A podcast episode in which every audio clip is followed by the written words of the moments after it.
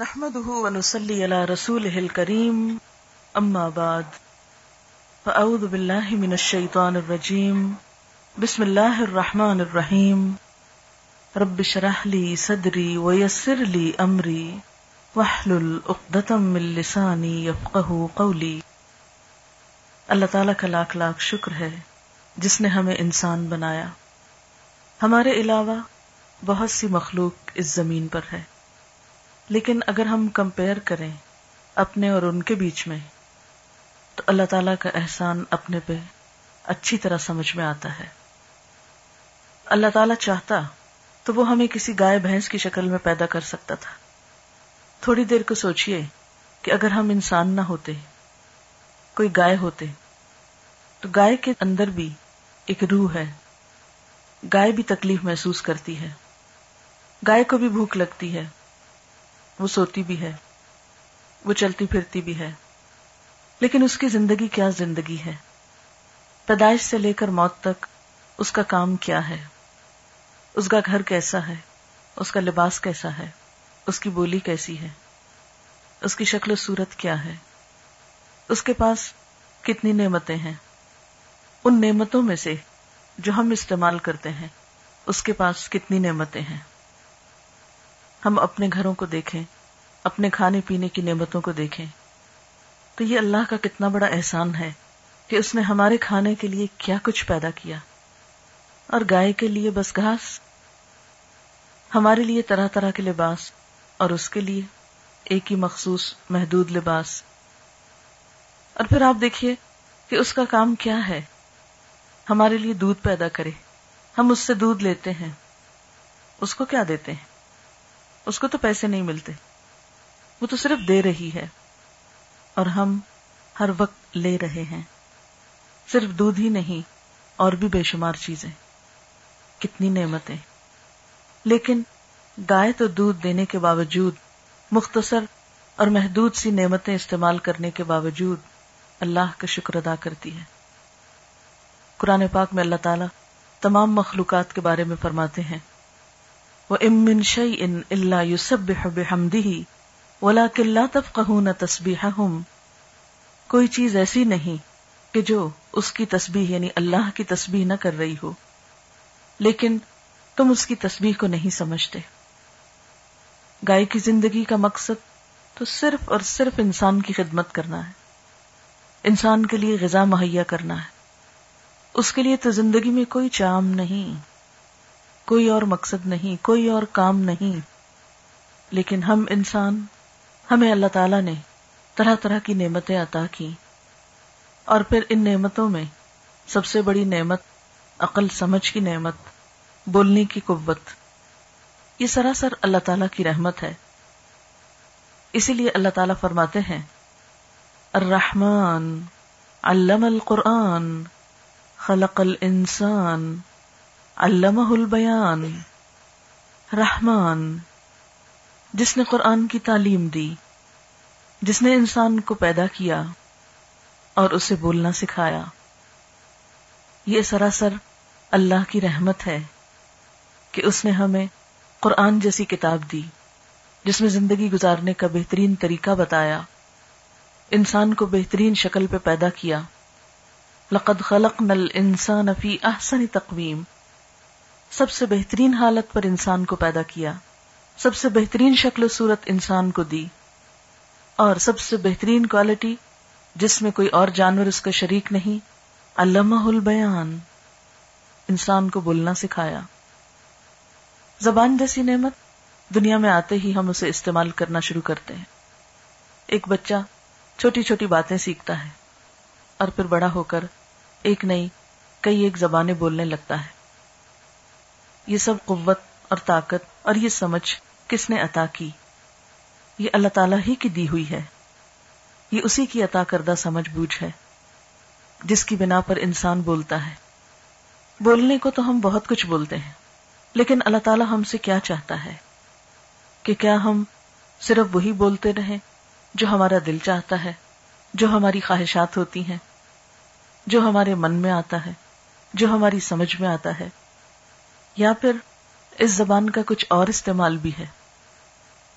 جہاں اس زبان سے ہم اپنے جذبات، اپنے احساسات اور اپنی خواہشات کا اظہار کرتے ہیں۔ وہاں اس بولنے کی قوت، اس بیان کی قوت کو اللہ تعالی ہم سے یہ چاہتا ہے کہ ہم اس کے کلام کے لیے بھی استعمال کریں۔ اسی لیے مسلمان گھرانوں میں بچہ جب بولنے کی عمر کو، کچھ سمجھ بوجھ کی عمر کو پہنچتا ہے، تو ماں باپ کی خواہش اور تمنا ہوتی ہے۔ کہ وہ اللہ کے کلام کو پڑھیں، قرآن پاک کو سیکھیں اور کیوں نہ سیکھیں۔ اس لیے کہ یہ کلام اور یہ کتاب ہر کلام سے بہترین ہے۔ یہ اس کا کلام ہے جس نے اس پوری دنیا کو بنایا، جس نے پوری کائنات کو پیدا کیا، جس نے مجھے اور آپ کو بنایا۔ وہ خود اس کتاب کی تعریف کچھ یوں کرتا ہے کہ یہ کتاب ہے کیا؟ یہ وہ کتاب ہے کہ وہ ان لتنزیل رب العالمین نزل به الروح الامین على قلبك لتكون من المنذرین بلسان عربی مبین وانه لتنزیل رب العالمین اور بے شک یہ کتاب رب العالمین یعنی تمام جہانوں کے رب کی اتاری ہوئی ہے۔ یہ کلام اس کا بھیجا ہوا ہے۔ نزل به الروح الامین ایسا بابرکت کلام ہے جسے روح الامین تمام فرشتوں کے سردار جبریل امین لے کر اترے ہیں۔ اللہ قلب دنیا کے سب سے عظیم انسان کے دل پر محمد صلی اللہ علیہ وسلم کے قلب مبارک پر کیوں اترا ہے؟ لتکون من المنذرین، تاکہ آپ لوگوں کو خبردار کریں۔ اور یہ کلام بلسان عربی مبین عربی مبین جو مدعا کو خوب واضح کرتی ہے، اس زبان میں اترا ہے۔ تو گویا، سب سے عظیم ترین ہستی اللہ رب العالمین کا کلام، اس کی باتیں، اس کا قول، اس کا فرمان۔ فرشتوں کے سردار جبریل امین کے ذریعے، انسانیت کے محسن اعظم، تمام انسانوں سے بڑھ کر عظیم ہستی محمد الرسول اللہ صلی اللہ علیہ وسلم پر مکہ کے عظیم شہر میں، سب سے بہترین مہینے میں اور سب سے عظیم الشان رات میں یہ قرآن اترا۔ کیوں اترا؟ تاکہ اس دنیا کے رہنے والوں کو خبردار کیا جائے، انہیں آگاہ کیا جائے کہ اللہ تعالی نے انہیں کیوں پیدا کیا ہے، انہیں یہ زندگی کس طرح گزارنی ہے، اس زندگی کے بعد ان کے ساتھ کیا پیش آنے والا ہے۔ کل کیا ہونے والا ہے؟ کیا انسان کی زندگی صرف یہی زندگی ہے، آج کی زندگی جو وہ گزار رہا ہے؟ یا اس کے بعد بھی اس کے ساتھ کچھ معاملہ ہونے والا ہے؟ اور اگر ہے، تو وہ کیا ہے؟ یہ کتاب نہ صرف یہ کہ ہمیں یہ بتاتی ہے کہ اس دنیا میں انسان کے لیے امن اور سکون کا راستہ کیا ہے، بلکہ اس کے ساتھ ساتھ یہ بھی بتاتی ہے کہ کل کی زندگی جو ہمیشہ کی زندگی ہے، جو اصل زندگی ہے، جو در اصل زندگی ہے۔ آج تو ایک امتحان ہے۔ کل جو اصل زندگی در اصل زندگی ہے۔ اس میں انسان کی خوشی، انسان کا سکون اور انسان کی کامیابی کس چیز میں ہے؟ اس کتاب کے علاوہ کوئی اور چیز ایسی نہیں جو انسان کو یہ خبر دے، یہ بتائے۔ اور یہ کلام ایسا بے مثال کلام ہے یہ کتاب ایسی بہترین کتاب ہے کہ جس کے بارے میں چیلنج کیا گیا چودہ سو سال پہلے، جب یہ کتاب اتری تھی کہ اگر کسی کے دل میں یہ شک ہے کہ یہ کتاب اللہ کی نہیں، تو پھر اس جیسی کوئی صورت ہی بنا لائے۔ قل ان کن تم فی ریب مما نزلنا علی عبدنا فأتو بسورت من مثلی ودعو شہداءکم من دون اللہ۔ کہہ دیجیے، اگر تم اس بارے میں شک میں ہو کہ یہ کتاب ہم نے اپنے بندے پہ نازل کی ہے، تو پھر اس جیسی ایک صورت بنا لو اور اس کام کے لیے اپنے مددگار بلا لو۔ وہ علم تفعلو فلن تفعلو پھر اگر تم نہ کر سکو اور کر سکو گے بھی نہیں، تو پھر فتق النار التی وقود الناس والحجارہ بچو اس آگ سے۔ جس کا ایندھن انسان اور پتھر ہیں۔ سر تسلیم خم کر لو، اس کتاب کے آگے جھک جاؤ۔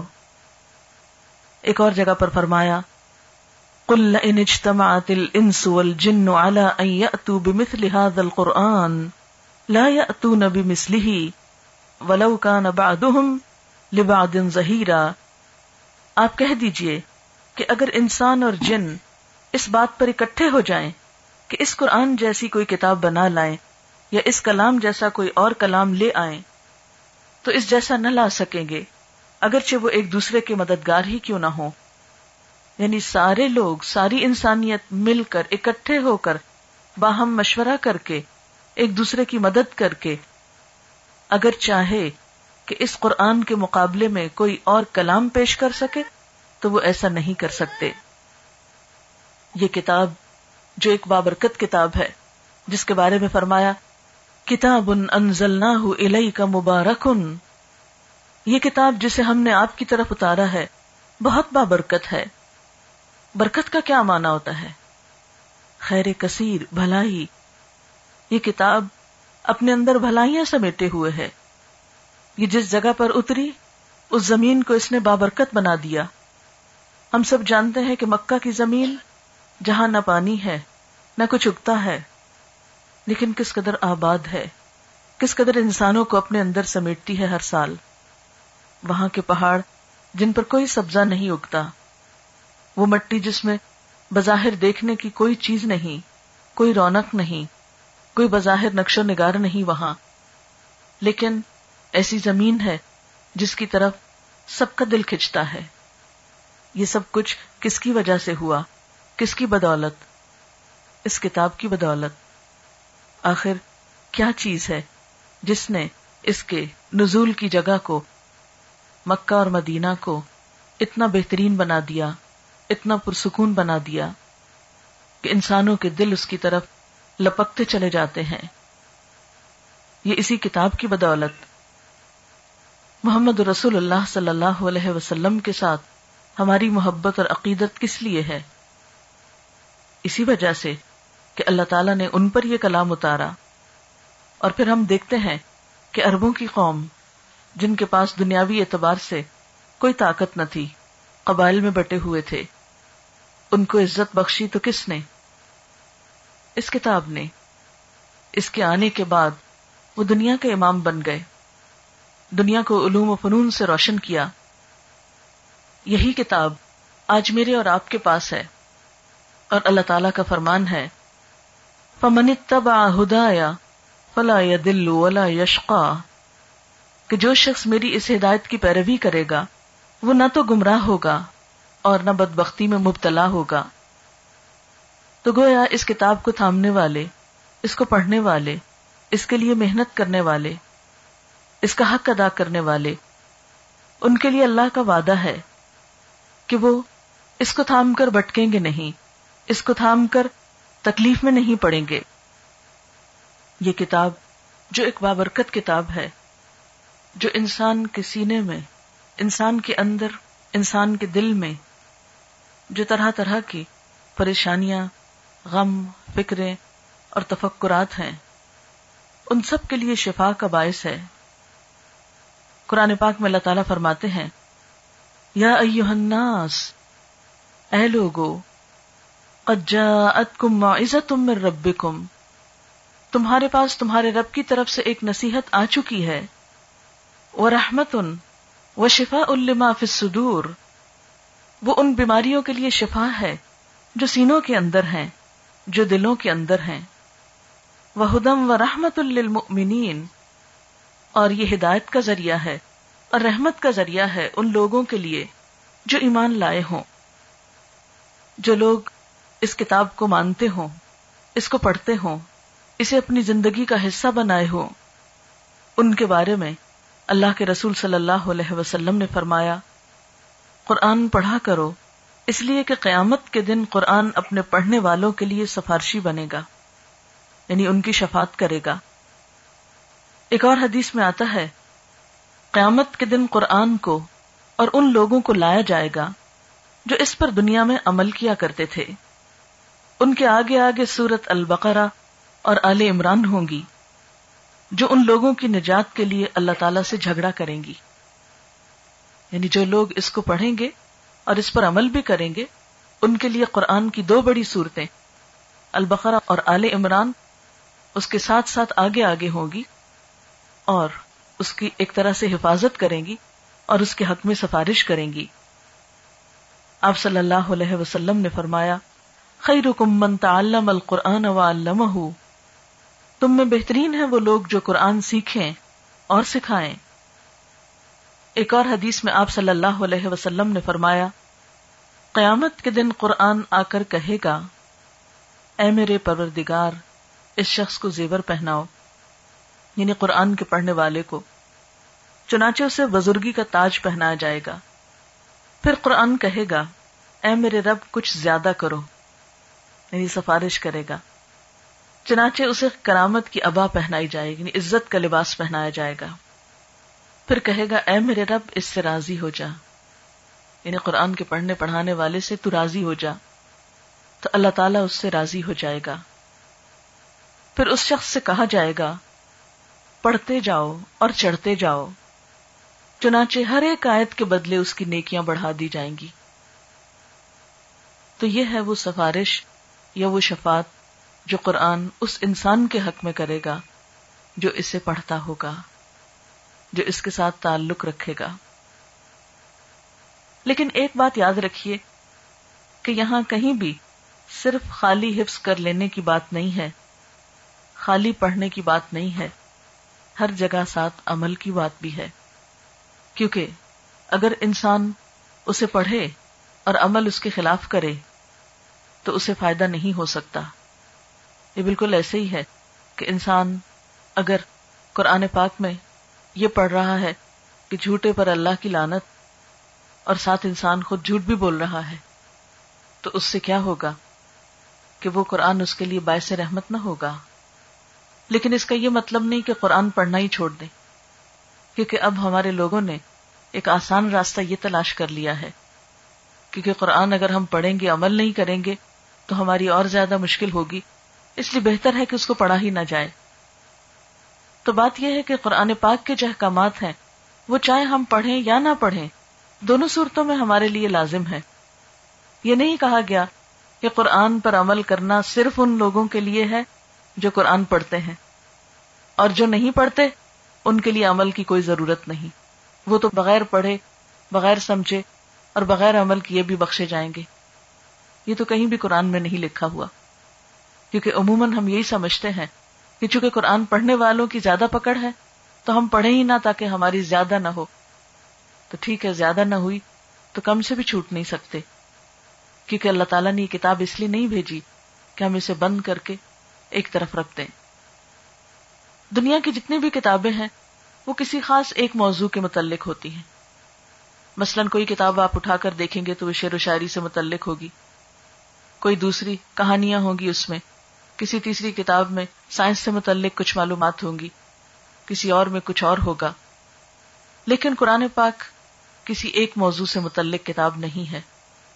اس کتاب میں ہر موضوع ہے۔ یہ کتاب زندگی کے تمام موضوعات سے تعلق رکھتی ہے۔ اس کی تقریباً ایک ہزار آیتیں کائنات سے متعلق ہیں۔ اس میں بار بار انسان کو غور و فکر کی دعوت دی جاتی ہے۔ افلا تاکلون؟ افلا یتدبرون؟ افلا یسمعون؟ بار بار سننے، غور و فکر کرنے، دیکھنے، عقل سے کام لینے، تدبر کرنے کی دعوت دی جاتی ہے۔ یہ کتاب انسان کی سوچ کو بیدار کرتی ہے۔ انسان کو سوچنے کا طریقہ سکھاتی ہے۔ انسان کو حیوانی سطح سے اوپر اٹھاتی ہے۔ دنیا کی بہت سی کتابیں جب انسان پڑھتا ہے، تو اس میں مثلا قانون کی کتاب پڑھتا ہے، تو اس میں ساتھ یہ نہیں لکھا ہوتا کہ قانون کو امپلیمنٹ کس طرح کرو۔ یا اس کے اندر کوئی ایسی تاثیر نہیں ہوتی کہ انسان قانون پڑھے اور ساتھ اس قانون پر عمل بھی کر سکے یا کرا سکے۔ لیکن قرآن پاک کے اندر ایسی تاثیر ہے کہ جو صرف انسان کو ڈوز اور ڈونٹس نہیں بتاتی، بلکہ اس کے ساتھ ساتھ وہ قوت بھی مہیا کرتی ہے۔ وہ طاقت بھی دیتی ہے کہ جس کے ساتھ انسان کے لیے قرآن پر عمل کرنا، اللہ کی رضا کے کام کرنا آسان ہو جاتا ہے۔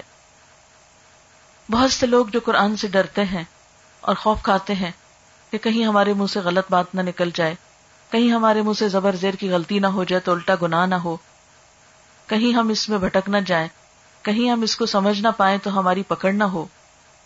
وہ سب یہ بھول جاتے ہیں کہ کوئی بھی چیز انسان اگر جان بوجھ کر نہیں کرتا اور وہ درست کرنے کی کوشش میں بھی رہتا ہے، تو اس کی پکڑ نہیں، بلکہ اس کوشش پر بھی اس کے لیے اجر ہے۔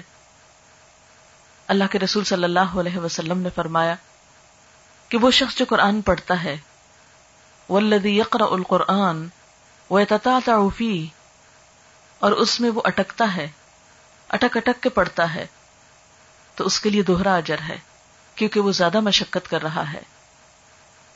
لیکن اگر کوئی شخص اس راستے میں کوشش ہی نہیں کرتا، محنت ہی نہیں کرتا، تو اللہ تعالی کے پاس کیا جواب رکھتا ہے؟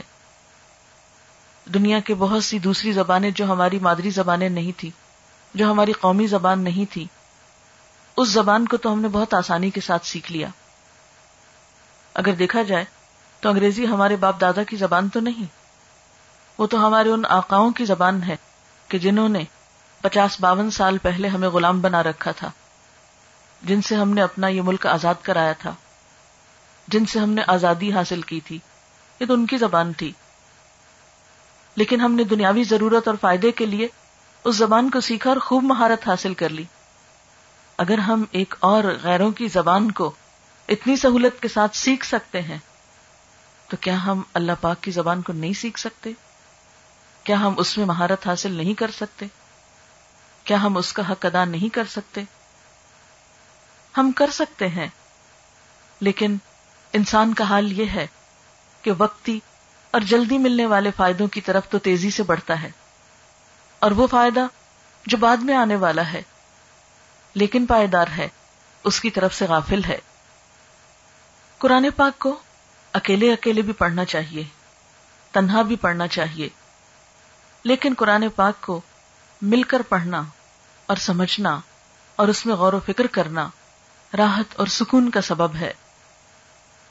حدیث پاک میں آتا ہے، جو لوگ اللہ کے گھروں میں سے کسی گھر میں اکٹھے ہوں، وہ اللہ کی کتاب پڑھیں اور ایک دوسرے کو پڑھائیں، تو ان پر اطمینان نازل ہوتا ہے۔ بہت سے لوگ سکون کی تلاش میں ہوتے ہیں۔ ان کا دل نہیں لگتا، ڈپریشن کے مریض ہوتے ہیں، خوف کا شکار ہوتے ہیں۔ ذہنی بے چینی اور پریشانی کا شکار ہوتے ہیں۔ کیوں ہوتے ہیں؟ بظاہر چھوٹے چھوٹے مسائل اور زندگی کے چھوٹے چھوٹے دکھ ہوتے ہیں جو ان کو بے چین کیے رکھتے ہیں۔ عموماً لوگ اپنی اس بے چینی کو دور کرنے کے لیے یہ سمجھتے ہیں کہ اگر دنیا کے کچھ مال ان کے ہاتھ آ جائے تو شاید پریشانی دور ہو جائے، یا دنیا کی کچھ خوش نما کچھ چمکتی دمکتی اور کچھ من پسند چیزیں ان کو مل جائیں۔ تو شاید ان کو خوشیاں مل جائیں۔ لیکن آپ سب نے تجربہ کیا ہوگا کہ کوئی بھی چیز جس کی ہم خواہش رکھتے ہیں، حسرت کرتے ہیں، جب وہ ہمیں مل جاتی ہے تو اس کا چام ختم ہو جاتا ہے۔ کون سی ایسی چیز ہے کہ جس کا چام ہمیشہ باقی رہے؟ باقی نہیں رہتا۔ ہر چیز کا چام ختم ہو جاتا ہے۔ لیکن اس کے برعکس اللہ کی کتاب ایسی ہے کہ جس کو پڑھتے چلے جائیں تو اس کا چام کبھی بھی ختم نہیں ہوتا۔ اس کے عجائبات کبھی بھی ختم نہیں ہوتے۔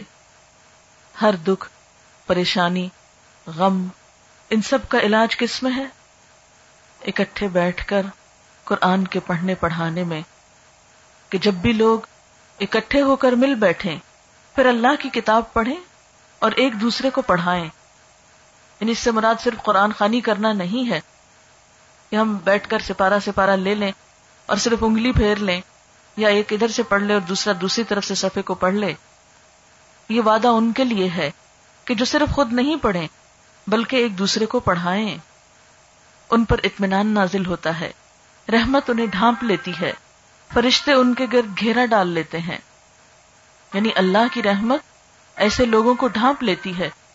اللہ تعالیٰ ایسے لوگوں کا ذکر ان فرشتوں میں کرتے ہیں جو اس کے پاس موجود ہیں۔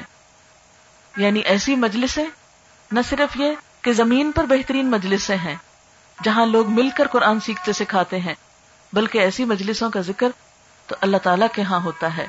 فرشتوں کی مجلسوں میں ایسے لوگوں کو یاد کیا جاتا ہے کہ دیکھو، زمین کے فلاں حصے پر لوگ اکٹھے بیٹھ کر اللہ کی کتاب پڑھ رہے ہیں۔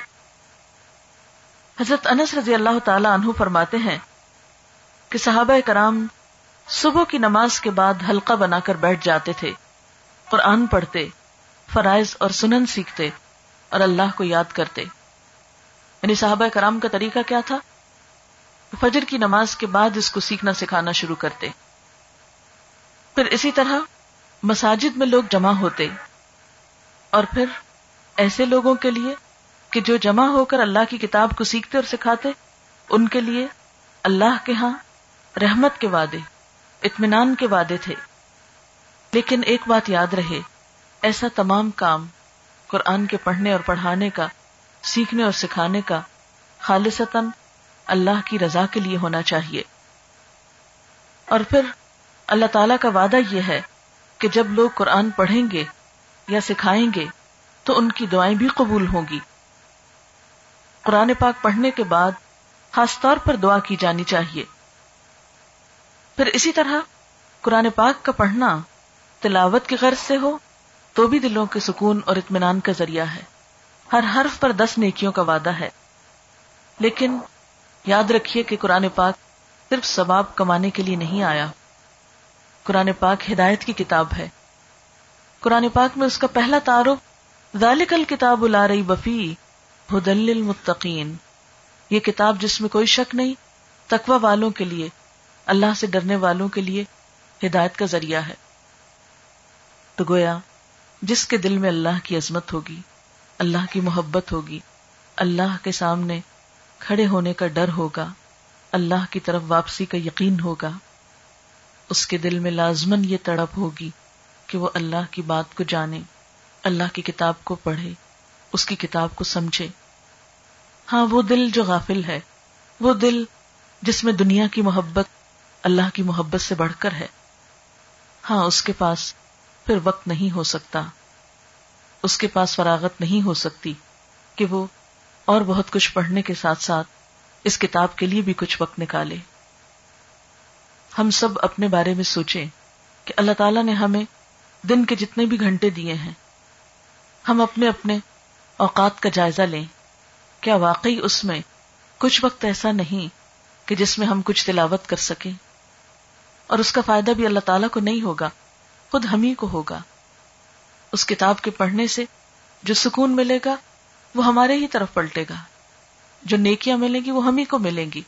جو مشکلات آسان ہوں گی، وہ ہماری ہی ہوں گی۔ اور پھر کیا ہمارے ہفتے میں چند گھنٹے ایسے نہیں؟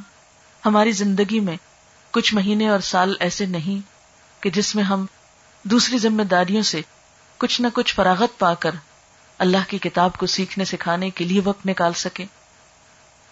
سوچئے تو صحیح، اگر امت مسلمہ یہ کام نہیں کرے گی، مسلمان ہوتے ہوئے ہم اگر یہ نہیں کریں گے، تو پھر کس سے توقع رکھیں گے کہ وہ یہ کام کرے؟ اللہ نے یہ کتاب ہمارے لیے بھیجی۔ اگر ہم اس کی قدردانی نہیں کرتے، تو ہم پھر یہ کام کس کے لیے چھوڑے ہوئے ہیں؟ کون آئے گا جو اسے پڑھے گا، جو اس سے ہدایت پائے گا؟ جو اس پر عمل کرے گا اور جو دنیا کے لیے ایک بہترین پرامن، مثالی نمونہ بن کر دکھائے گا۔ اسی لیے اللہ تعالیٰ قرآن پاک میں فرماتے ہیں، ان نفی ذالک لذکرا لمن کان له قلب او القسم وهو شہید۔ قرآن میں اس شخص کے لیے نصیحت ہے جو دل رکھتا ہو یا خوب متوجہ ہو کر سنے اور اس کا دل بھی حاضر ہو۔ یعنی جس کا دل حاضر ہو، جس کے دل کے اندر شوق ہو، جو دلچسپی رکھتا ہو، اور اگر ہم اس سے دلچسپی نہیں رکھتے، اسے نہیں جاننا چاہتے، اسے نہیں سیکھنا چاہتے اس سے نہیں تعلق قائم کرنا چاہتے، تو یاد رکھیے، قرآن پاکی ہمیں بتاتا ہے کہ قیامت کے دن وقال الرسول یا رب ان قوم اتخذوا هذا القرآن محجورا رسول اللہ صلی اللہ علیہ وسلم فرمائیں گے قیامت کے دن کہ اے میرے پروردگار، میری قوم نے اس قرآن کو چھوڑ رکھا تھا۔ بجائے اس کے کہ آپ ہمارے حق میں شفات کریں، اگر ہم اس کتاب سے تعلق قائم نہیں کرتے، تو ہو سکتا ہے کہ آپ خلاف گواہی دیں کہ یار میری اس قوم نے، میری اس امت نے، میرے لوگوں نے ہی میری اس کتاب کو چھوڑ دیا تھا۔ رسول اللہ صلی اللہ علیہ وسلم نے یہ بھی فرمایا کہ دین سراسر خیر خواہی کا نام ہے۔ اللہ سے، اس کی کتاب سے، اس کے رسول سے، مسلمانوں کے اماموں سے اور عام مسلمانوں سے۔ لہذا، اس کتاب کے ساتھ ہماری خیر خواہی، ہمارے دیندار ہونے کا تقاضا ہے۔ اور پھر، یہی وہ کتاب ہے جو انسان کو سب سے زیادہ درست راستے کی طرف رہنمائی کرتی ہے۔ ان القرآن ہی اقوام یہ قرآن وہ راہ دکھاتی ہے جو سب سے زیادہ درست ہے، جو بالکل ٹھیک ہے، جس پر چل کر انسان کے لیے کوئی پریشانی نہیں، جس کا انجام کامیابی کی طرف جاتا ہے، جو اللہ تعالی کی رضا اور خوشیوں سے انسان کو نوازتی ہے۔ آپ صلی اللہ علیہ وسلم نے فرمایا، قرآن مجید کو ذہن میں محفوظ رکھنے اور یاد کرنے کا اہتمام کرو۔ کیونکہ قسم ہے اس ذات کی جس کے ہاتھ میں میری جان ہے۔ یہ ذہن سے نکلنے کے لیے اس طرح، بلکہ اس سے بھی زیادہ جلدی کرتا ہے۔ جس طرح بندھے ہوئے اونٹ رسی توڑا کر بھاگنے کی کوشش کرتے ہیں۔ یعنی جو یاد کیا جائے، پھر اس کو یاد رکھا بھی جائے۔ کیونکہ اگر یاد رکھا نہیں جائے گا، تو بہت جلد بھول جائے گا۔ آپ صلی اللہ علیہ وسلم نے فرمایا، قرآن یاد کرنے والے کی مثال اس شخص کی سی ہے جس کے پاس بندھے ہوئے اونٹ ہوں، اگر وہ ان کی حفاظت کی فکر کرے گا، تو وہ اس کے پاس رہیں گے۔ اور اگر انہیں چھوڑ دے گا، تو وہ بھاگ جائیں گے۔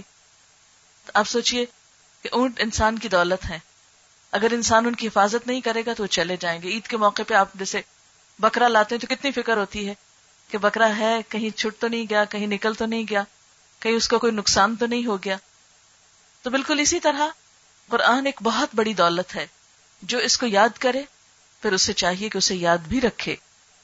اور اسی طرح قرآن پاک کو خوبصورت آواز میں پڑھنے کی کوشش کرنی چاہیے۔ ہم بہت سی شعر و شاعری اور بہت سا اور کلام خوبصورت کر کے پڑھتے ہیں، لیکن کیا اللہ کا کلام اس لائق نہیں کہ اس کے لیے محنت کی جائے اور خوبصورت انداز اختیار کیا جائے پڑھنے کو؟ آپ صلی اللہ علیہ وسلم نے فرمایا، قرآن مجید کو اپنی آوازوں سے مزین کرو۔ یعنی خوبصورت بناؤ۔ آپ نے یہ بھی فرمایا، قرآن کو اپنی آوازوں کے ذریعے حسین بناؤ، کیونکہ اچھی آواز قرآن کے حسن میں اضافہ کرتی ہے۔ یعنی قرآن پاک تو بذات خود بہت خوبصورت کتاب ہے، لیکن اچھی طرح پڑھنا اس کو اور خوبصورت بنا دیتا ہے۔ اللہ تعالی فرماتے ہیں، ان الذین یتلون کتاب اللہ یقیناً وہ لوگ جو اللہ کی کتاب کی تلاوت کرتے ہیں۔ اس کو پڑھتے ہیں۔ وہ اقام السلاد اور نماز قائم کرتے ہیں۔ وہ انفقو مما رزقناہم اور اس میں سے خرچ کرتے ہیں جو ہم نے ان کو بطور رزق دیا۔ سروں و علانیہ، چھپا کے بھی اعلانیہ طور پر بھی۔ یرجون تجارت لن تبور۔ وہ ایسی تجارت کی امید رکھتے ہیں جو کبھی بھی ناکام نہیں ہوگی، جس میں کوئی خسارہ نہ ہوگا۔ لی وفیہ ہم اجور وہ یزید من فضلی تاکہ وہ انہیں ان کے اجر دے یعنی ان کی محنت کا پھل ان کو عطا کرے اور اپنے فضل سے اور زیادہ بھی دے۔ انہو غفور شکور بے شک وہ بخشنے والا بھی ہے، قدردان بھی ہے۔ تو یہ کیسے ہو سکتا ہے کہ کوئی شخص اللہ کی کتاب کے ساتھ محنت کرے اور پھر اس کی قدردانی نہ ہو؟ اللہ تعالی ہم سب کو اس کے پڑھنے پڑھانے کی توفیق عطا فرمائے۔ اور اللہ تعالیٰ اپنے ان وادوں کو ہمارے لیے پورا کرے۔ فمن اتبع ہدایا فلا دل ولا یشقا کہ جو میری ہدایت کی پیروی کرے گا، نہ وہ بھٹکے گا، نہ بدبخت ہوگا۔ وآخر دعوانا ان الحمد للہ رب العالمین دعا کر لیجیے سبحان اللہ والحمد للہ ولا الہ الا اللہ واللہ اکبر ولا حول ولا قوة الا باللہ العلی العظیم اللہم صلی علی محمد وعلى آل محمد کما صلیت علی ابراہیم وعلى آل ابراہیم انک حمید مجید اللہم بارک علی محمد وعلى آل محمد کما بارکت علی ابراہیم وعلى آل ابراہیم انک حمید مجید ربنا آتنا فی الدنیا حسنتا وفي الآخرة حسنة وقنا عذاب النار. ربنا لا تزغ قلوبنا بعد إذ هديتنا وهب لنا من لدنك رحمة إنك أنت الوهاب. ربنا هب لنا من أزواجنا وذرياتنا قرة أعين وجعلنا للمتقین اماما یا اللہ پاک، جو کچھ ہم نے پڑھا ہے، تو اپنی رحمت سے اسے قبول فرما۔ یا اللہ، اگر کوئی بات ایسی زبان سے نکلی ہو جو آپ کو پسند نہ آئی ہو، تو ہم سب کو اس سے دور کر دے۔ اور جو باتیں تیری مرضی کے مطابق ہوئی ہیں، ہمیں اس پر عمل کی توفیق عطا فرما۔ یا اللہ، قرآن کو ہمارے سینوں کا نور ہمارے دلوں کی بہار بنا دے۔ ہمارے غموں اور دکھوں کو دور کرنے کا ذریعہ بنا دے۔ ہمارے دلوں کو قرآن سے روشن کر دے۔ یا اللہ، اس دنیا میں بھی اور آخرت میں بھی قرآن کو ہمارا ساتھی بنا۔ ہماری قبروں کو اس قرآن سے روشن کر دینا۔ قیامت کے دن یہ کتاب ہمارے حق میں سفارش کرے۔ یا رب العالمین، ہمیں اس سے محبت عطا کر اور اسے ہماری شفاعت کرنے والا بنا۔